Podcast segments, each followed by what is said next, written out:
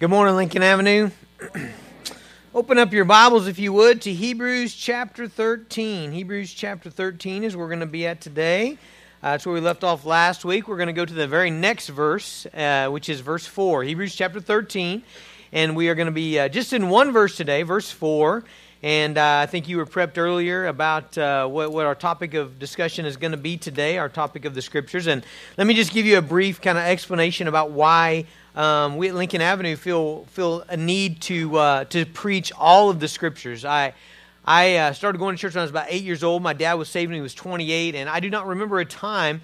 Uh, of course, the kid just been I wasn't paying attention. That is a very real possibility, but I don't remember a time uh, in my growing up that I heard a sermon on marriage or sexual morality or uh, uh, really anything related to that. And one of the things that that the other pastors and I are convinced of is that we need God's Word. We need to know what He thinks. We desperately, in our nation, our country, our community, our family, we desperately need the Word of God. Jesus Himself said that man does not live um, by bread alone, but by every word that proceeds from the mouth of God. And we believe that. We believe that we need His Word in order to navigate through life. And so we are going to take very seriously what the Bible says, and uh, we're going to try to teach it faithfully. And so, uh, today we're in one verse, um, picking up where we left off last week, verse 4. Let marriage be held in honor among all, and let the marriage bed be undefiled. For God will judge the sexually immoral and adulterous. Father, we ask for your help today as we look at your word, as we seek to obey it and to embrace it and to believe it. Uh, God, we want to see life as you see it. We want to see truth. Uh, God, we want to respond in obedience to all that you have written, knowing that, Jesus, you never let us down. So, Father, I pray for help. I pray for clarity of, of speech for me. God, help me to speak only what is true. Uh, help me to communicate effectively. Father, I pray for uh, your work in our hearts today. We ask it in Jesus' name. Amen. All right, uh, let me give you a little context. Last week we jumped into chapter 13, which is kind of the practical chapter of the, uh, the rest of the book of Hebrews. And uh, I gave you a long introduction. I'm going to shorten that way down and basically kind of give it to you again, but in a very brief version. You're all saying, why didn't you do that last week as well? Uh, but here, here's the brief version of last week, uh, last week's introduction. When we go into chapter 13 and we start having these commands, love your brother, be hospitable, uh, visit the prisoner, let marriage be held in honor, don't love money. You know, what we don't want to think of, what we don't want to think of is, okay, God is giving us a list of dues. Okay, so here, here if, if I want to be right with God, if I want to have a relationship with God, if I want to be um, if I want to go to heaven, then what I need to do is start going through this list. You know, love brother. Okay, I'll be nice to so and so, and uh, show hospitality. All right, we'll have somebody over. You know, uh, remember the prisoners. Okay, I'll do. You know, you know, and go check, check, check, check, check. Now I'm, I'm good. I'm good with God. That is not at all the message of Hebrews. Okay, the message of Hebrews was 12 chapters saying the work of Jesus is what matters. Okay, it's, it is the shed blood of Jesus. It is the atoning sacrifice of Jesus. It is the high priestly ministry of Jesus. It, it is the intercession in the heavens right now on our behalf from our Savior and King, who is better than anything, Jesus. It is by His work and His life and His death that we are made right with God. Okay? And chapter 11 kind of culminated that with, and we are joined to His work. We are joined to the ministry of Jesus by faith and by faith alone. Okay? So without faith, it's impossible to please God. So we're joined to Jesus by faith, and it is His work on which we stand. So we got the work of Jesus as the foundation. And now, uh, as we, uh, if, if you today have put your faith in Jesus and been connected to Jesus by faith, now we, we seek to live out these commands, to be who God created us to be, uh, for Him to make us like His Son through His power, through His Spirit, through our connection to Jesus Christ. All right, we're all on the same page there? So, so we're resting on the gospel as we seek to obey his commands. And, and I also want you to see that today we're really not in a new topic. We're really just in, in the same topic we were last week. Last week we saw that loving your brother, okay, our relationships with one another. So as we stand on the gospel, as we embrace the work of Jesus, that will fundamentally change how we relate with one another, okay? And it's going to be a fundamental difference in how we see, treat, care for, relate with one another. Now, marriage is not a separate thing from that. Really, marriage is, is kind of in the middle of that, okay? So when I think about living out my Christian life, when I think about God cultivating patience in me and forbearance and kindness and generosity and service and ministry and, and prayer, Okay, my wife is not outside of that. My wife is first in line for that. Does that make sense? And so the really the wrong thing to do would be as, as, as a husband for me to say, okay, I'm going to grow in, in Christian love. I'm going to grow in forbearance. I'm going to grow in kindness and, and graciousness. And, and I'm really going to love the people of God really well, but I'm going to get in the car and chew my wife out. Okay? All right, that, that, that is detrimental to the, to the mission of the gospel. Okay? Emma my wife is first in line okay? So so in me living out the gospel in, in me loving my brother in me uh, being generous and being sacrificial all of those things emma's first okay? She, she's first in line. I, I, I love her as christ loves the church. The bible tells me to love my neighbor as myself. That, that's that's here okay? Love my neighbor as myself. And then the bible tells me to love emma as Jesus loves the church, okay? I need to be taller to illustrate that one, you know? Uh, up way up there, okay? That's higher. That's better. That's bigger, okay? And so so in that context, we plunge into verse 4, let marriage be held in honor among all. First thing we need to do this morning, which we didn't need to do this, but we need to do it, is we need to define marriage. What is marriage? My definition for this morning would be a covenant union of one man and one woman for life, okay? A covenant union of one man and one woman for life. Anything outside of that is not marriage, okay? Believers, we, we have to understand God has defined this thing. God has created it, God has defined it, God has set parameters around it, God has told us very clearly what marriage is. And if it does not fall within those parameters, it is not marriage, and we should not call it marriage, and we should not think of it as marriage. Uh, all the time, I'm bombarded with folks who are redefining marriage. You know, I talk to couples and like, well, we're not married, but you know, we really are because we, we, we love one another and we're committed to one another. Okay, listen, I love Pastor Andrew and I'm committed to Pastor Andrew. I'm not married to Pastor Andrew. Okay, it's it's not. That's not what it is. I mean, that's silly. Okay, that's not marriage. Okay, uh, people will tell me things like, "I'm married in my heart." Hey, listen, marriage is a covenant. A covenant. Let me prove that to you. Malachi chapter 2, verse 14. But you say, Why does he not? Because the Lord is witness between you and the wife of your youth, to whom you've been faithless, though she is your companion and your wife by covenant. Covenant is an incredibly significant word in the Bible. It is a binding promise, a binding contract, if you will. It, it, it is a covenant made between two parties with witnesses and, and ratified and certified. That, that's, what, that's what marriage is. It's a covenant, okay? It's not a feeling in our hearts. It, it, it may start that way. We may pursue marriage because of that, but that's not what marriage is. And we understand that in every other area of life, don't we? I mean, we don't get confused about that. You know, let's say you're out looking for a house and you and your wife want to buy a new house, and so you go and you, you visit a bunch of houses and, and you get inside one, and oh, you know, your wife looks at you, dreamy eyes, you know. That's what's at, you know. Look, granite countertops, you know, and look at this, and it's oh, it's, you know, and you go out in the backyard, and she starts crying, you know. She's like, I can picture our kids climbing in that tree, you know, this is it, you know, and, and you both get in the car and you're, you're driving away, and she's like, I feel it, I feel it in my heart. And he's like, I feel it too, honey, I feel it too. That's our house, you know. All right. Do you own the house? Are you homeowners? You feel it, man. You both. You feel. You feel it. You're crying. You know. You feel it. All right. Are you homeowners? Do you wheel the car around and say, "Get out! This is our house." You know. We're here. You know. This is ours. It's not your house yet, right? There, there, there's not been a covenant made. There's not been a contract. There's not been a binding agreement, okay? That's not your house. And so don't make marriage something that it is not, okay? Honoring marriage means we honor it as God has created it. Now, again, I wish I didn't have to go here, but I think we really do. Marriage is a covenant union between one man and one woman. It is not it is not any kind of union between two men or two women. Let me show you that very clearly from the scriptures. Matthew chapter 19.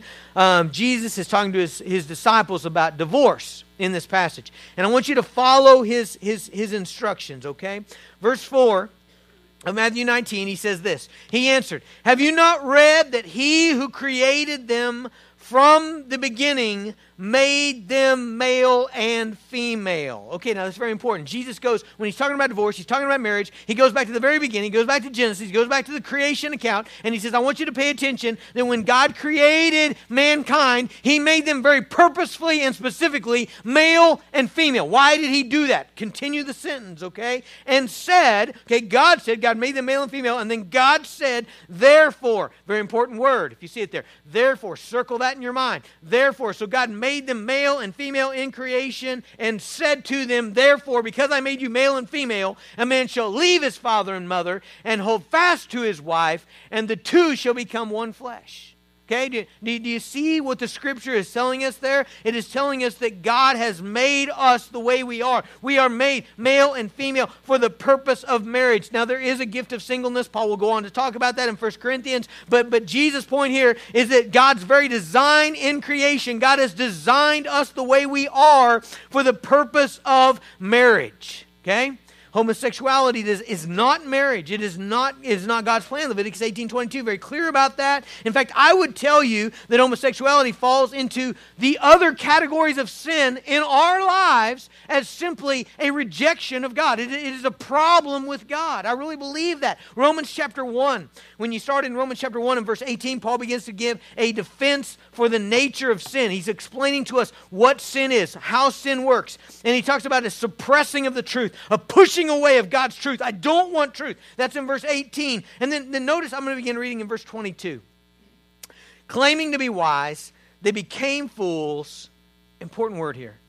And exchanged the glory of the immortal God for images resembling mortal man and birds and animals and reptiles. Okay? Exchange. You know what it is to exchange, right? We've talked about this a lot at Lincoln Avenue. When you exchange something, you are given something, you are offered something that you don't want, right? I don't want that. I don't want, don't give me that Christmas sweater. I'll take it back. I'll go right to Walmart and I'll, I'll, I'll get me a tool. I'll get a, a, ratchet or a screwdriver. I don't want the sweater. I don't want it, right? I don't want that. That's what it means to exchange something, okay? And, and, and so claiming to be wise, they became fools and exchanged the glory of God. We, we don't want the glory. God has revealed himself. He's revealed his glory. He's revealed his truth. And sin nature says, I don't want you. I don't want your truth. I don't want your, I, I don't want you. I want something else. Verse 24. Therefore, God gave them up to the lust of their hearts, to impurity, to the dishonoring of their bodies among themselves, because they, again, exchanged the truth about God for a lie and worshiped and served the creature rather than the Creator who's blessed forever. Interesting.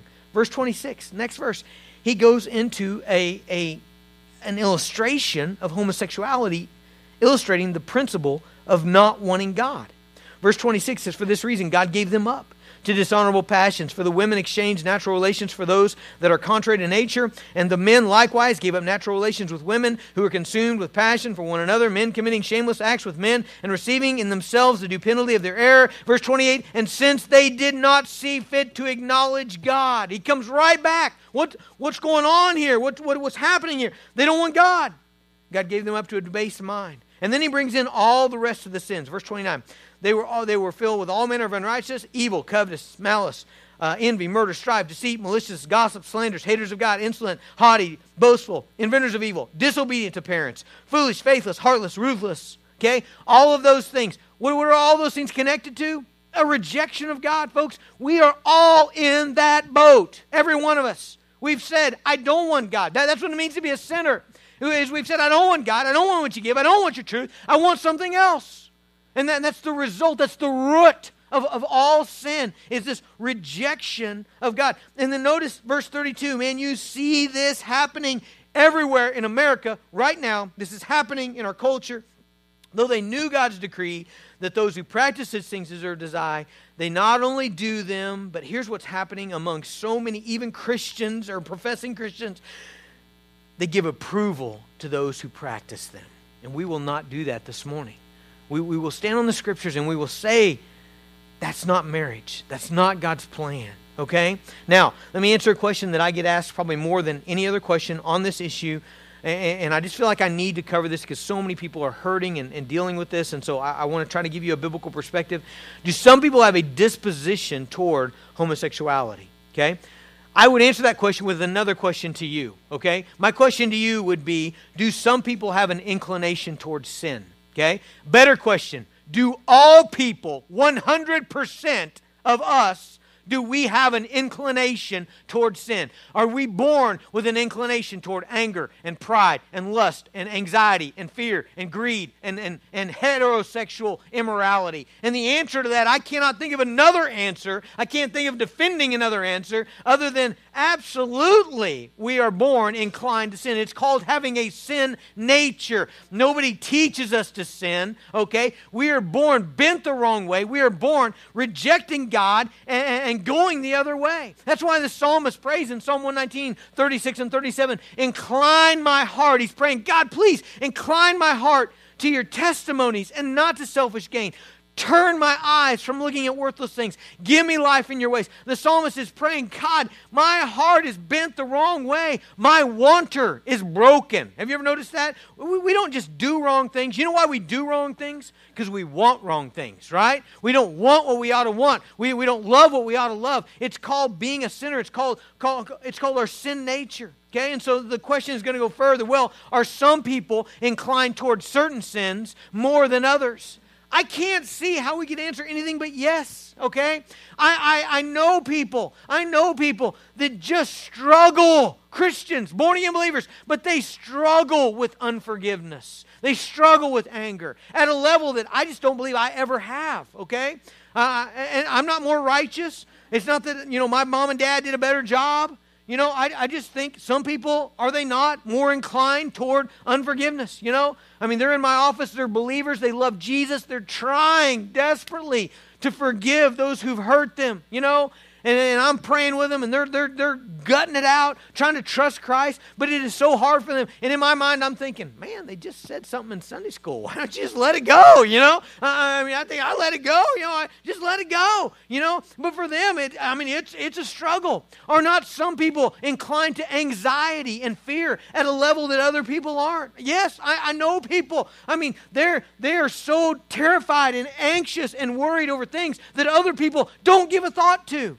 Is that because those other people are more righteous? No. It's just we're all bent wrongly in different ways, right? We're all inclined towards sin, and that manifests itself in lots of different ways. We're all sinners, but are some people more inclined to certain sins than others? Absolutely. Are some people more inclined to heterosexual immorality than others? It would seem yes. It would seem yes. We all have inclinations towards sin, and the good news of the gospel of Jesus today is that for every one of us, there is hope in Jesus. There is hope in the work of Jesus, in, in the ministry of Jesus, in the death of Jesus, in the life of Jesus to redeem us and to make us new, to forgive our sins, and, and, to start us on the Christian life, which is a process by which we begin to be less and less like me and more and more like Jesus, right? We begin to deny ourselves and embrace the cross and embrace faith and embrace the Word of God. And slowly, what does He do? He changes us. He changes even our desires. How many of you have been Christians a long time? You can, you can say definitively, I used to want that, and God has so changed my desires. He's so delivered me. I, am not saying I'm perfect. I'm not saying I don't struggle anymore. But boy, he's, he's changed my wanter. He's, he's given me desires for the right things. Okay? That is the Christian life. Okay, so marriage is a covenant union between one man and one woman for life. And the, the, the command here in verse 4 is this honor marriage. Okay? Let marriage be held in honor among all. That is a command to you today as believers. Now, what does that word honor mean? Eh, it's a Greek word, timios. I think it's really interesting. It means costly, precious, of great worth, valuable, respected. But it's interesting the other places in the New Testament that's used. Let me give you some examples. 1 Peter 1.19, the timios blood of Jesus. It's translated the precious blood of Jesus. How valuable is the blood of Jesus? Okay, that's that word honor. Honor. It's precious, it's costly.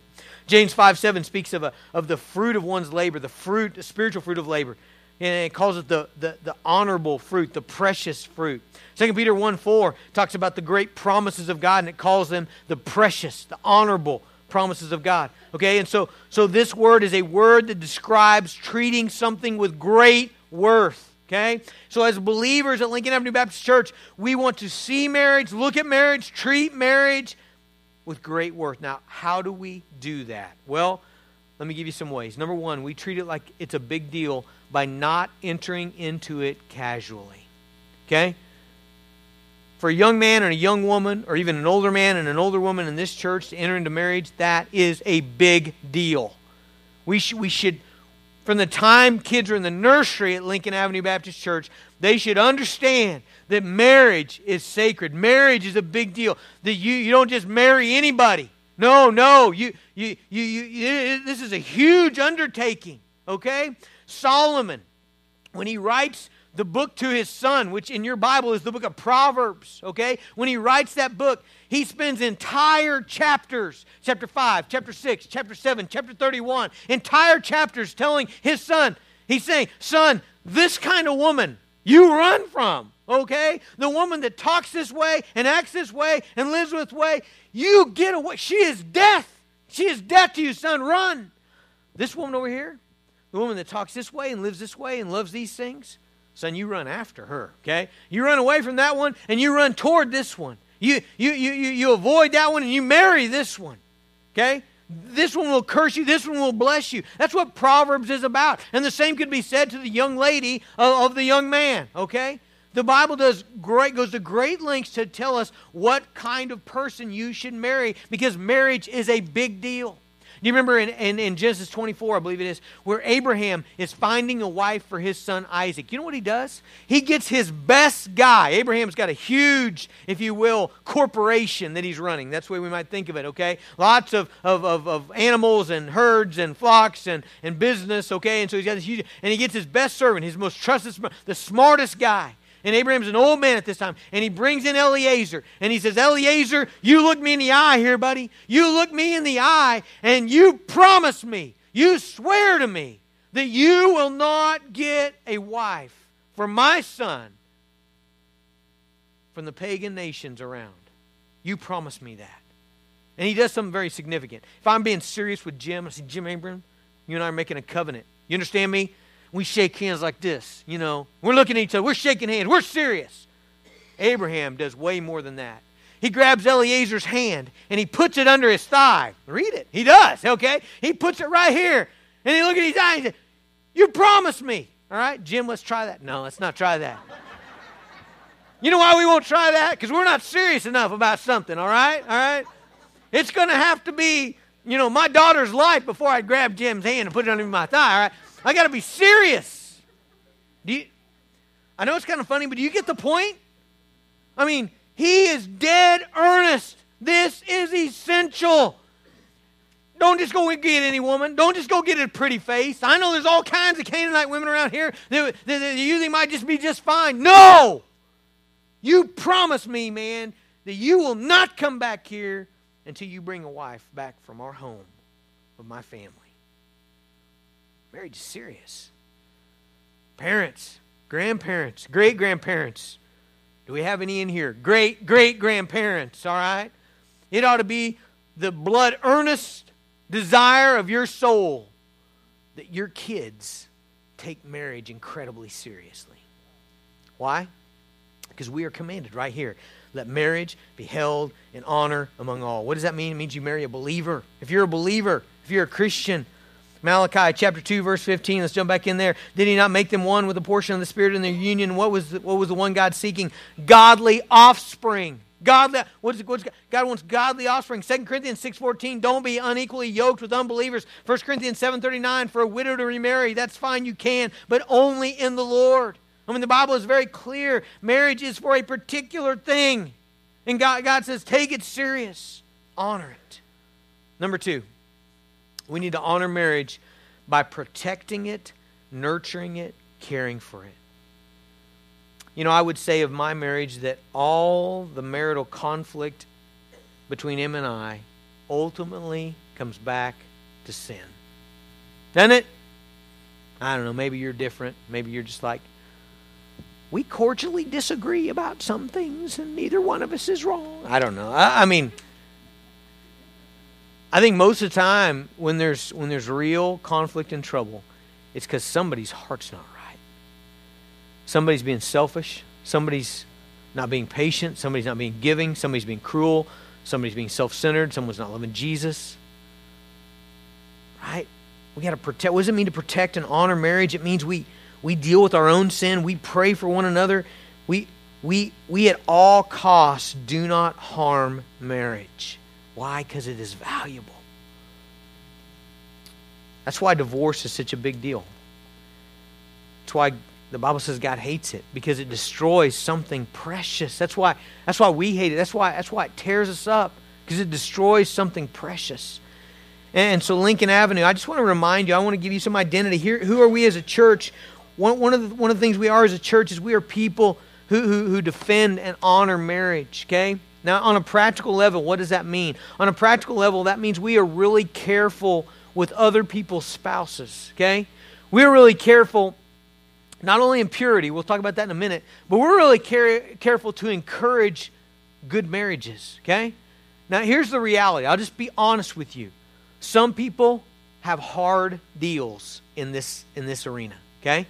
There are some folks that are married to people that are difficult to live with. There are some people that are married to people that are unrepentant in their sin. Uh, they're, they're, they're not seeking Christ, they're not loving Christ. And because of that, their marriage produces lots of unhappiness, lots of difficulty, lots of struggle, lots of pain. I mean, that's just a reality. But here's the deal with us, okay? With us, when we see that, all right? Our place is to do everything we can to help that marriage. Our place is never to point out the sin and the, and the wrongdoing of someone's spouse. I just don't think that's helpful. I, th- I think there's, there's a very few small instances where that is necessary, only in a redemptive purpose. But most of the time, here's the reality that person already knows. They already know their spouse is, is, is not living right. They already know, and it's brutal on them. And they need people like us to come alongside and pray for and encourage and point out the good things in their marriage and, and help them fight for, for, for, for, for a marriage that is pleasing to the Lord. We don't ever want to be the kind of people who say, and I hear people say this, I hear Christians say it. I tell you what, my husband ever did that to me, I tell you what, I'd I'd be out of there. My wife ever did that to me, I appreciate you sharing your opinion, but don't share it. Okay? If, if, if that's your heart, keep it to yourself. Why do I say that? Because you don't need anybody else to know that.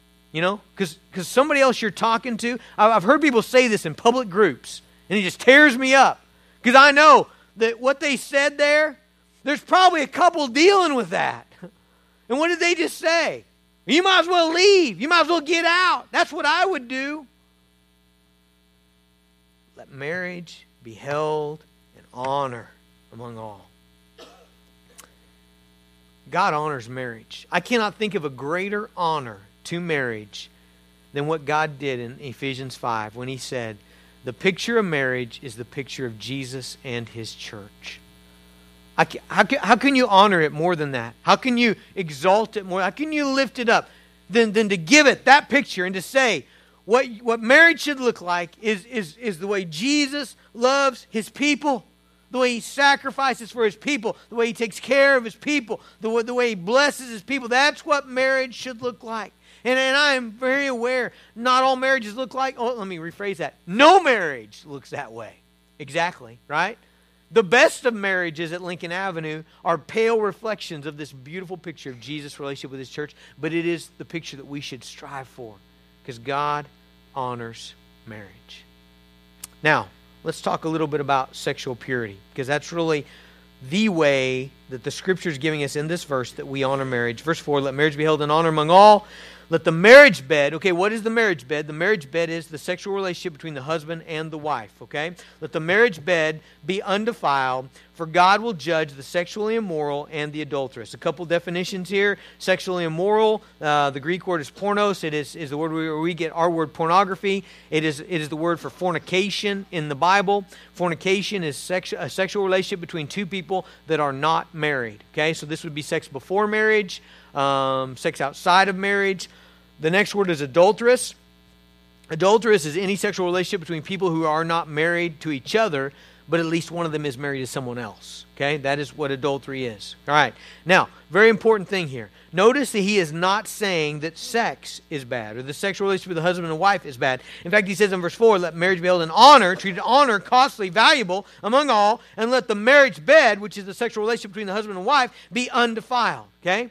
I, I need to point that out because it, it, it burns me up a little bit when people give give the devil credit for good things. Okay, I, I, don't think the devil should get any credit for anything good. All right, and and and a lot of people do this this very thing. Okay, they, they divide things up into God stuff and the devil stuff. I'm not even saying you should do this. I think it's really hard to do this, okay? But people do it, okay? So you got God stuff over here. What is God stuff? Well, God stuff is the church, right? Loving each other, potluck dinners, um, you know, blizzards at Dairy Queen. That's all God's, right? You know, uh, Rocky Mountains, I'm going to put them there. That's God's stuff, all right? You know, what do you got over here with the devil stuff? Oh, man, you got war and crime and violence and, and, and assault and stealing and Vegas. You know, people put Vegas there. Again, I don't know that you should do that. Well, here's my question: Where do you put sex? Where do you, where do you is it is it God is it is it God's pot is it God's stuff or is it in the devil's stuff? All right. Let me tell you very clearly: the sexual relationship between a husband and a wife is is of God. It is a good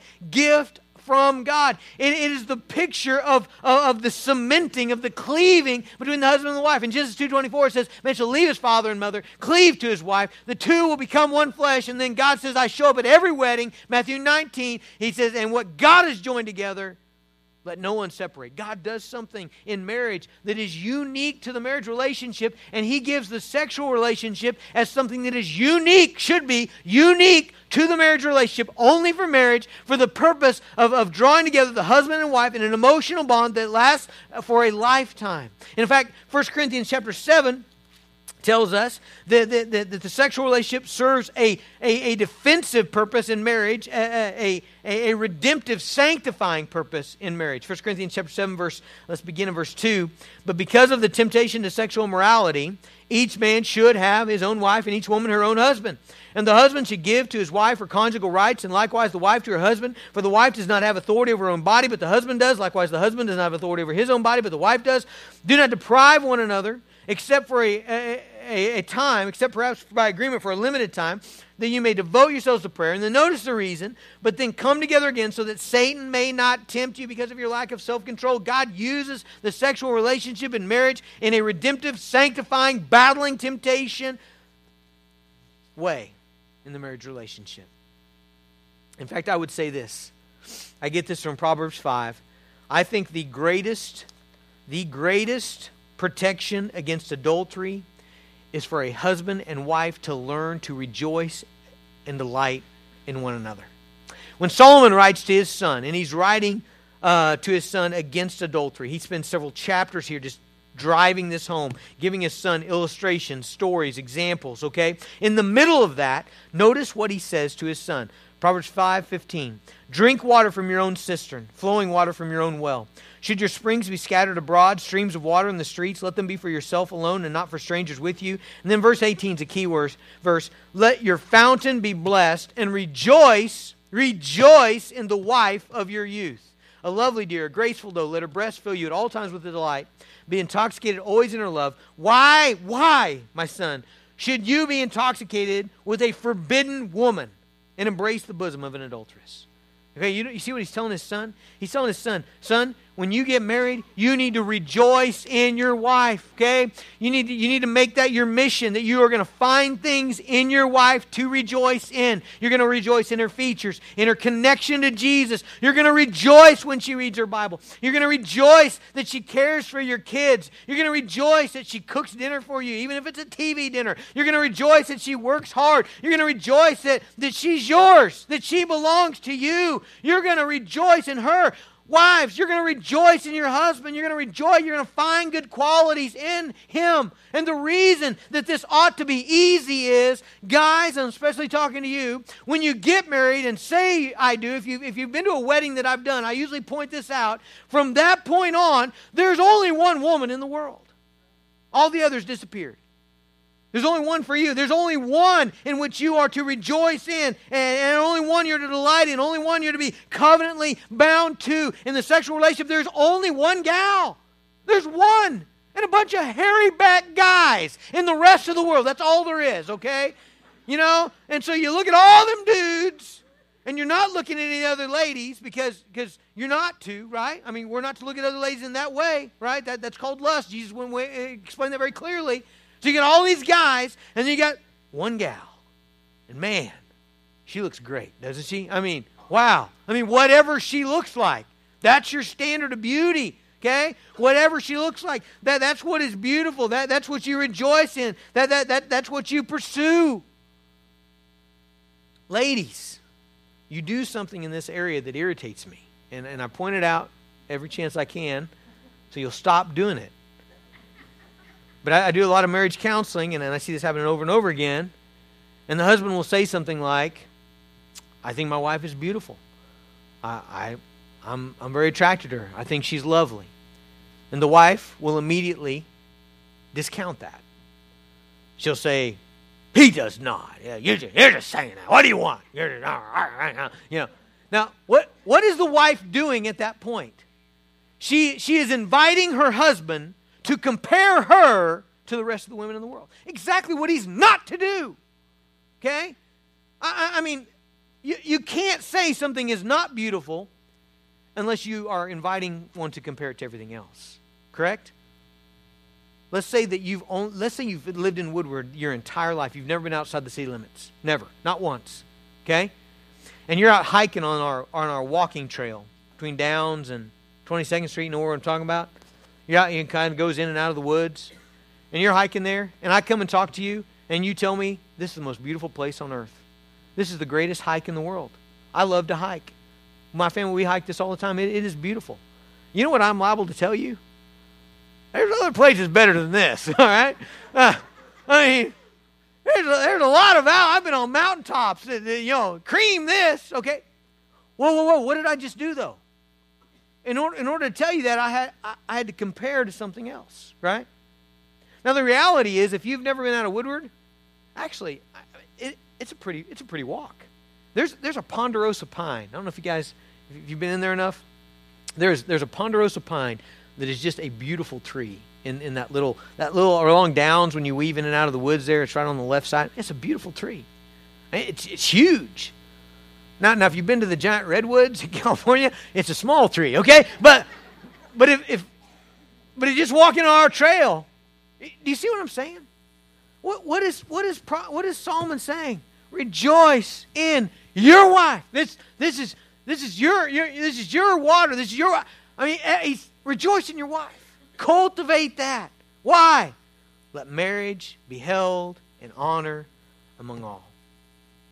Now, immorality, adultery, lust, all of those sins distort the sexual relationship from something that is a blessing and beautiful and redeeming and sin fighting into something that dishonors God and listen, that destroys people.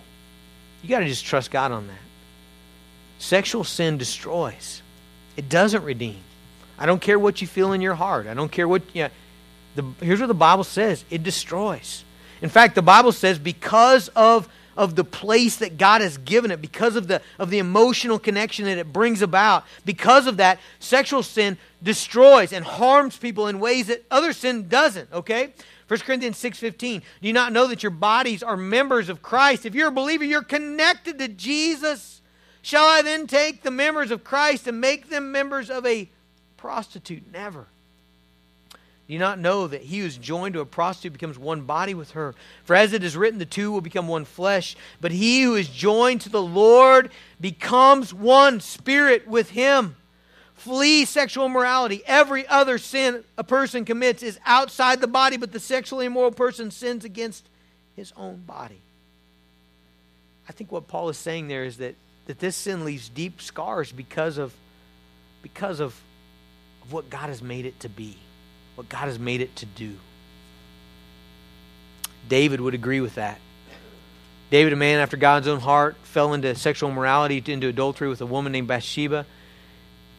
The next chapter, David is confronted with his sin by the word of God. He repents of his sin and turns back to God, but David suffered the scars of that sin the rest of his life.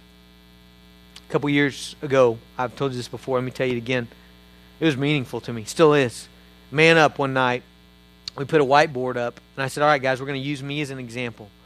What would be the consequences on my life if I were to commit adultery? And guys began to shout out stuff. And we began to write. And we began, we, a lot of guys started with my relationship with God. And then that moved into my relationship with Emma. And then to Haddon. And then to my girls. And then to my friends. And then to you guys. And my community. And everybody I'd ever shared the gospel with. Ten minutes later, that whiteboard, there's no room to write on it. And we weren't done yet. How do we battle sexual sin? First of all, just real quickly, realize that when your small group leader, when your accountability partner, when your Sunday school teacher, when your spiritual friend confronts you on this issue, you know what always happens? It is emotionally charged. Always, always. It's never it's always it's never good. It's never pretty. 17 years pastor here, lots of times, never good. You know why? Again, because of the nature of the sin. It's an emotionally charged thing, okay? When they confront you, the most popular response is you don't love me. And I'm telling you the biblical response is someone confronts you, they're probably the only person that loves you. Maybe not the only, but but that's evidence of that they indeed they take this they take this passage seriously. That God will judge the sexually immoral and the adulteress. The Bible tells us that those who live in habitual sin, and they won't enter the kingdom of God. Habitual meaning continual, unrepentant sin. 1 Corinthians chapter 6, verse 9. Do you not know that the unrighteous will not inherit the kingdom of God? Do not be deceived, neither the sexually immoral, the adul- idolaters, or adulterers, or many who practice homosexuality, or thieves, or greedy, or drunkards, or revilers, or swindlers will not inherit the kingdom of God. Okay, but does that mean we can't be forgiven? No, look at verse 11. And such were some of you. If we were to have a show of hands, which we are not, but if we were, there'd be a lot of hands raised as far as sexual sin.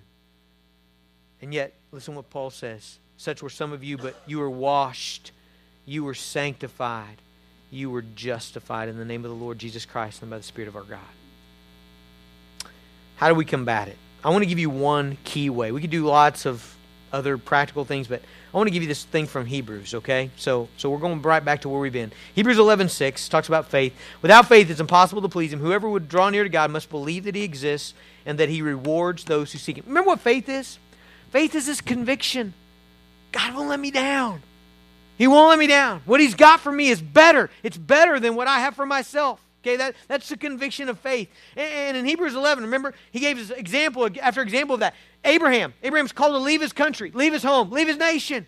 Okay, why does he do that? Because he, he believes, he trusts God. Verse 10, he's looking forward to the city that has foundations, whose designer and builder is God. Verse 16, he desires a better country. That is a heavenly one. God is not ashamed to be called his God, for he has prepared a city for him.